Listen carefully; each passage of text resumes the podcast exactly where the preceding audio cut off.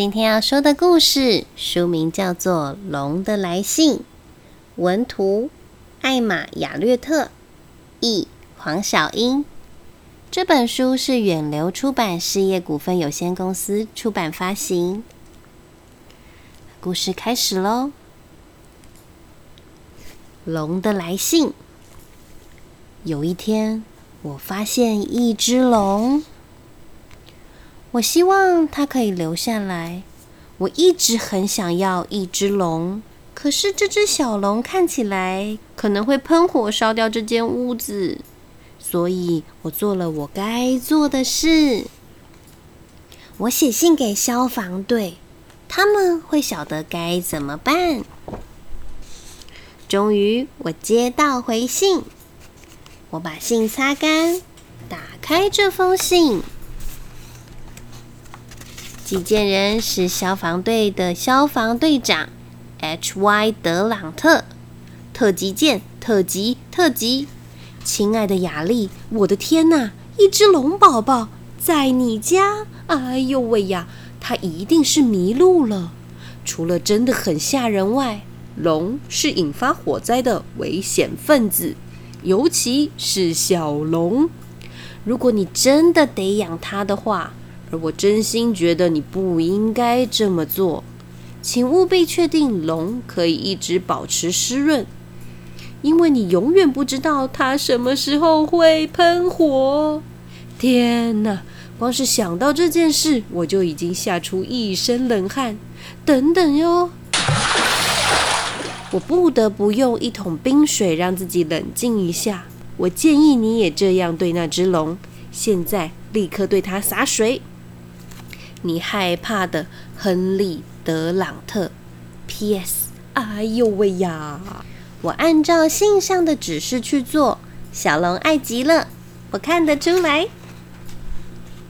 后来我们肚子饿了，我尽我所能做出最棒的果酱三明治。龙不怎么领情，不过关于龙要吃什么食物，我知道该问谁。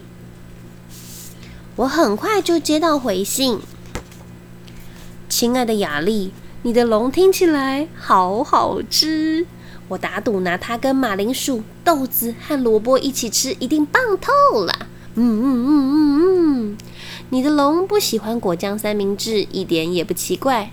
龙是吃肉的，很多很多的肉，因为你的龙还小，还有很大的成长空间，所以你应该用。美味多汁的肉排，把它喂胖一点。请参考信件背面我们最新工艺的各种肉品。不晓得我可不可以尽快尝尝看？不是，呃，吃吃看？不是，呃，我是说见一下你的龙。也许我可以邀请你的龙过来吃顿晚餐。如果你一定得陪他的话，也可以一起来啦。我的肚子早已饿得咕噜咕噜叫了。期待吃到，而不是我是说见到你的龙。祝一切顺利，安格斯·提克先生。那天龙吃了二十三块牛排、十片火腿，还有我的半把雨伞。他表达感谢的吼声非常响亮。嗯，也许有一点太响亮了。我小心翼翼的打开这封信。P 丹提克和 P 尼可提法律事务所，亲爱的居住在龙口路的亚历山大先生，我们是以您邻居阿拉贝拉史莫克女士法律代表的身份致信给您。我们必须对您家传出的热气、烟雾以及最重要的是恐怖的吼叫声提出最严正的抗议。我们的客户不确定您的意图。但可以确定，那一定是十分顽皮的行为，而且不管您到底在忙什么，他都全心反对。您吵闹的程度，惹得他的石头收藏不快，也让他的盆栽忧伤。我们的客户很不欣赏这种状况，请尽快采取措施改善这个问题。您必须了解，如果您不处理，我们将采取进一步的行动。您具有法律效力的。派特拉·丹提克 ·P· 尼可提，我们去跟隔壁邻居道歉。而我的龙努力的想要保持安静，可是这很困难，尤其你长得这么大，却得待在这么小的屋子里。我们需要帮助，专业的帮助。于是我又写了一封信。回信来的正是时候，亲爱的雅丽，多谢你的来信。能与这样一只稀有且濒临灭绝的生物一起生活，是多么令人兴奋的事啊！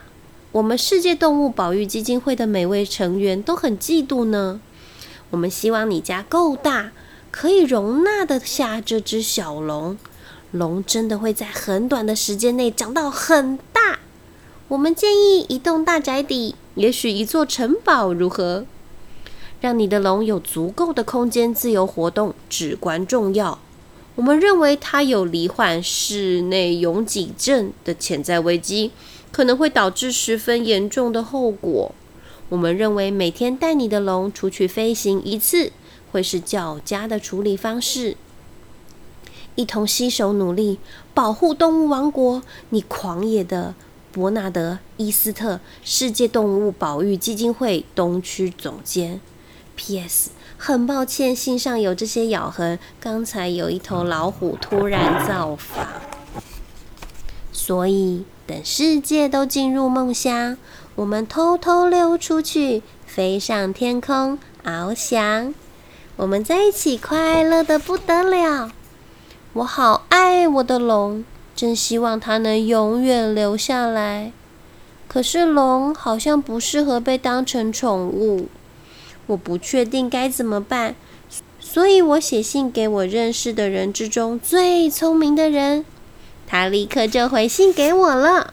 给雅丽，哇，一只龙耶，这太刺激了，感觉它超棒的，我最喜欢龙了，只比独角兽少一点啦。哦天哪，听起来你的龙非常巨大耶，可是你们家只是一般大小。它真的没办法永远跟你一起生活，它需要找到适合自己、有充分空间可以伸展的地方。如果我是龙，我会想要自由。也许它应该住在一个比较像是这样的地方，像我画的这样。你是这么爱你的龙，该是让它离开的时候了。你最好的朋友给你满满的爱。希拉利，P.S. 请帮我拍拍你的龙的头，还有送他一块冰块。希拉利画的图有太阳、湛蓝的天空和白云、积雪的山头和森林，还有广大的湖泊，看起来很美丽。我把信给我的龙看，他面露微笑，眼睛发亮。我们共度了最后一天。